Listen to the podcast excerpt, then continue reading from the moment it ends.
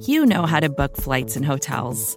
All you're missing is a tool to help you plan that unbelievable travel experience. That's why you need Viator. Book guided tours, excursions, and more in one place. There are over 300,000 travel experiences to choose from, so you can find something for everyone. And Viator offers free cancellation and 24 7 customer support for worry free travel. Download the Viator app now and use code Viator10 for 10% off your first booking in the app. Find travel experiences for you. Do more with Viator.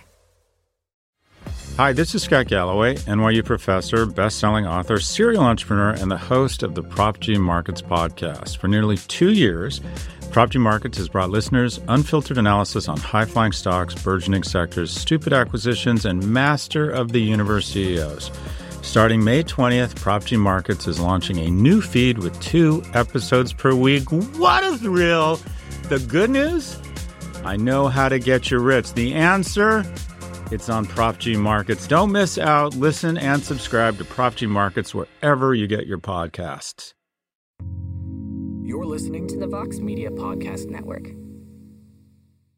All right, Mike Heck here for MMAfighting.com. And ladies and gentlemen, big news dropped earlier today on the website. Our very own Damon Martin confirmed with multiple sources that the long rumored and discussed fight between Conor McGregor and Dustin Poirier is officially a go. As of now, it is set for UFC 257 on January 23rd in Las Vegas. It'll be McGregor's first fight since his 42nd finish of Donald Cerrone at UFC 246. Back in January, Poirier bounced back from his loss to Khabib Nurmagomedov in September 2019 with a decision win over Dan Hooker in one of the best fights of 2020 back in June. Now, the road to get to this fight was quite interesting, especially considering that McGregor had announced his retirement earlier this year because he wanted to be very active. He wanted to have his quote unquote season and fight at least three times in 2020. Obviously, the world was rocked with the COVID 19 pandemic and he wasn't able to book a fight. He'd even asked for a fight with Diego Sanchez in released screenshots of conversations he had with Dana White. There was talks about possibly booking a fight with Justin Gaethje in July, but again, the pandemic shut things down and the frustrations only continued. Poirier was in talks to fight Tony Ferguson at UFC 254 last month, but those talks fell through, which left Poirier a bit frustrated in his own right, and that led to McGregor calling for a charity sparring match with Poirier in Ireland. The UFC nixed that idea because why not have it in their very own octagon? And finally, here we are. This is, of course, a rematch from their first meeting at UFC 178 back in September 2014. This is a featherweight bout, and McGregor stopped Poirier in just under two minutes. And one thing that's important to note while UFC 257 is the plan, McGregor is hoping that the fight can happen a month prior at UFC 256 on December 12th, now that the originally scheduled main event between Amanda Nunes and Megan Anderson has been scrapped. So, a lot to unpack here. Let us bring in the man who brought this news to the world moments ago from MMAfighting.com. Damon Martin. Damon, big news today. The fight is finally done. You got it confirmed super early this morning. Huge fight to kick off the 2021 pay per view calendar year. So, to give the folks a peek behind the curtain, when did you finally get to dot that final I or cross that final T in regards to this fight being a done deal?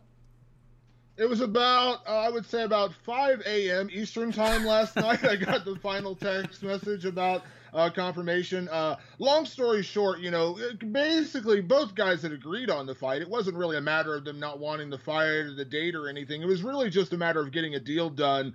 Uh, on Poirier's side, you know, Conor had verbally agreed, and, and it had been reported earlier this week that you know basically that was the last hurdle to to to clear, so to speak. And from my understanding, uh, all sides agreed as of last night. Uh, the only caveat, of course, is Conor still wants to fight earlier, and uh, obviously it wouldn't be an issue had the fight between Amanda Nunes and Megan Anderson not been canceled, you know, 24 hours ago. So, from my understanding, Conor would still very much like to fight in December. I don't think the UFC is going to bend on that. I know that the uh, the contracts that you know Conor and Dustin, or excuse me, Dustin had agreed to uh, was for January 23rd. So unless you know, unless this becomes just a, a, a, huge problem for the date, which I don't think it will be, we're going to see Conor McGregor fight Dustin Poirier on January 23rd, and it's going to be a big one.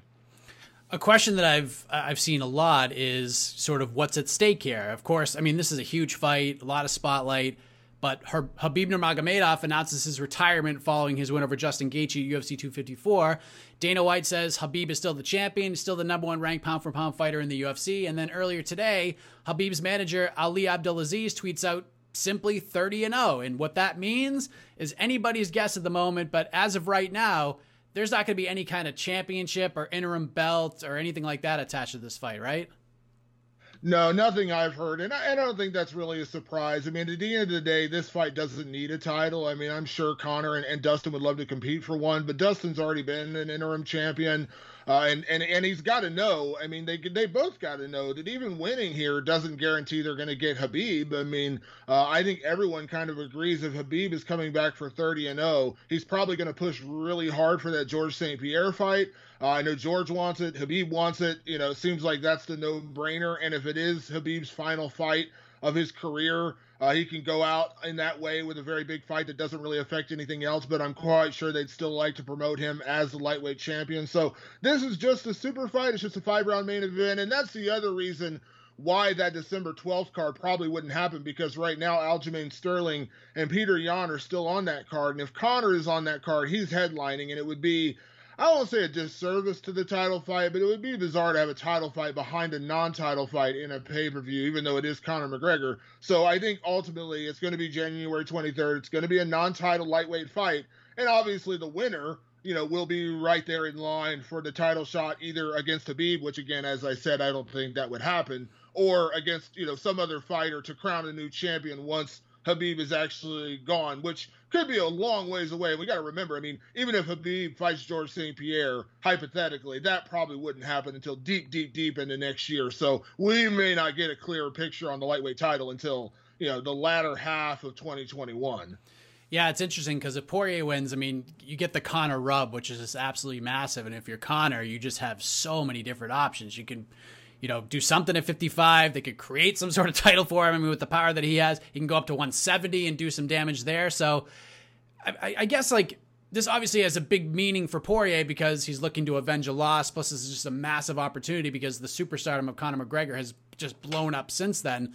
Where do you think the winner does go from here, in your opinion, in this absolutely massive fight? Because with Khabib being the champion, and you know, like you said, he may not fight till deep next year what happens then? Because Conor wants to stay active. I don't know if he can.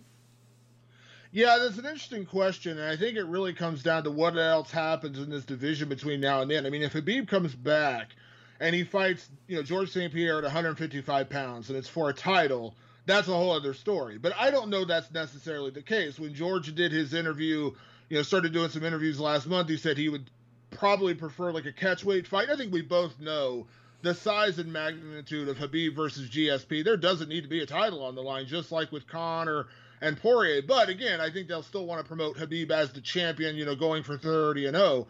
Uh, but I think it depends on how this fight plays out. And I think it also depends on other fights in the division. I know Michael Chandler, as I'm sure everyone saw on Twitter, is calling for a fight against Tony Ferguson. It's probably the fight that makes the most sense for his first UFC fight and for Tony coming back from the Justin Gaethje fight. But we still got Gaethje out there. We got Dan Hooker out there. We got a big fight this weekend now between Paul Felder and Rafael Dos Anjos, which could potentially put another person into that mix. So I think the the reality is if Conor wants to stay really busy and he wins, then you can easily book him against Gaethje. That is still a massive fight with or without a title on the line, and you move forward from there. If Khabib is is going to fight earlier than we expect, and maybe he you know still has the title and he can get through a GSP fight, then maybe you know Conor stays out and waits for the title fight. I think a lot of moving parts here are really going to determine what happens, you know, for these guys after January 23rd.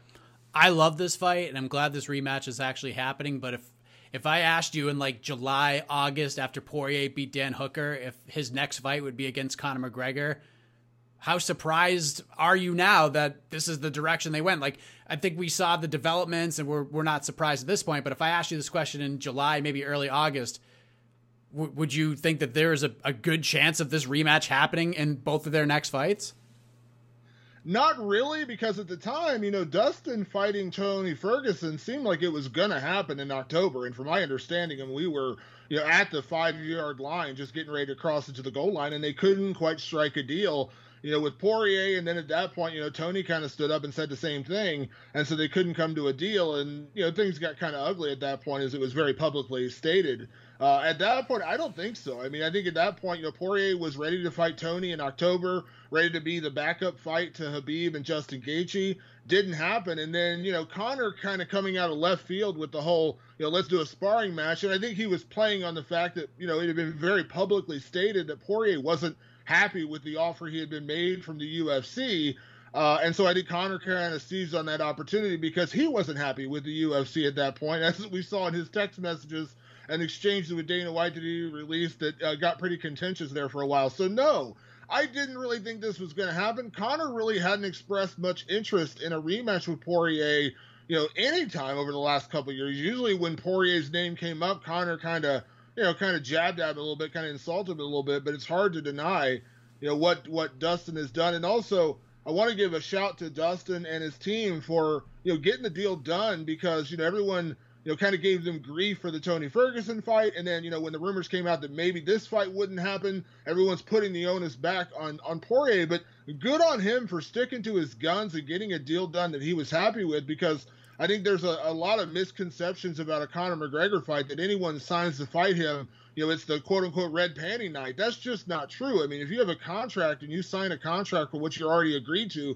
you're not going to get a huge back end bonus or, you know, all these other things. So the fact that Poirier was willing to stick to his guns to get a better deal says a lot about him and his character and his team that they didn't just you know, immediately sign on the dotted line as soon as Conor's name was mentioned. I think that has to be talked about. If you're Tony Ferguson right now, what are you thinking? yeah, you know, I, I, spoke to Tony about two weeks ago, and, and obviously he was, you know, pretty fired up. That was before, you know, Khabib Gaethje, and you know, obviously he he wanted Poirier, that didn't happen. He wanted Conor, that you know has never really happened. Obviously, I understand his frustration at this point, you know, and, and it kind of looks like, you know, the only options available to him are either going to be try to push for a Gaethje rematch on a full camp to prepare for Gaethje, which again, that was a great fight. I don't really know that anyone would complain about seeing it again, although I don't know if Justin would be itching to have that rematch one fight later. Uh, or the Chandler fight. I mean, as much as he's kind of given Michael Chandler grief, that would still be a big fight. And uh, maybe, you know, if they could get a deal done, think about this. If they could get a deal done, could you imagine, you know, Conor McGregor and Dustin Poirier in the main event and Tony Ferguson and Michael Chandler as the co main event? I mean, how big would that be? It'd be massive. I, I, I would be sad because that fight deserves to be five rounds, but I'm not going to complain at all, David. yeah, I mean, like I said, I mean, everything now we kind of have to deal with these backups and with you know COVID nineteen being a reality. I mean, there's no telling what could happen between now and January 23rd. So who knows? But I know obviously Chandler is you know Chandler very much wants that Ferguson fight. I don't know if Tony is quite as on board. Uh, but I know Tony's a warrior, and you know I know he's itching to fight. He's been working on this gym, and he's itching to get back in there. So you know I would imagine if they can strike a deal, I'd I'd assume he would jump at that chance. Well, certainly a lot to keep an eye on here at 155 pounds in the UFC, but one thing is certain Conor McGregor and Dustin Poirier are going to run it back January 23rd, 2021, off to a big start for the UFC and should be a very interesting matchup to say the least. Damon, appreciate the time, man. Oh, thank you as always, man. Appreciate it. For Damon Martin, I am Mike Heck. Thank you for watching. Get ready for a massive 2021 inside the Octagon. You're listening to the Vox Media Podcast Network. More to dos, less time, and an infinite number of tools to keep track of. Sometimes doing business has never felt harder, but you don't need a miracle to hit your goals you can just use HubSpot because their all in one customer platform can make growing your business infinitely easier. Imagine this high quality leads, fast closing deals, wildly happy customers, and more benchmark breaking quarters. It's not a miracle, it's HubSpot. Visit HubSpot.com to get started today.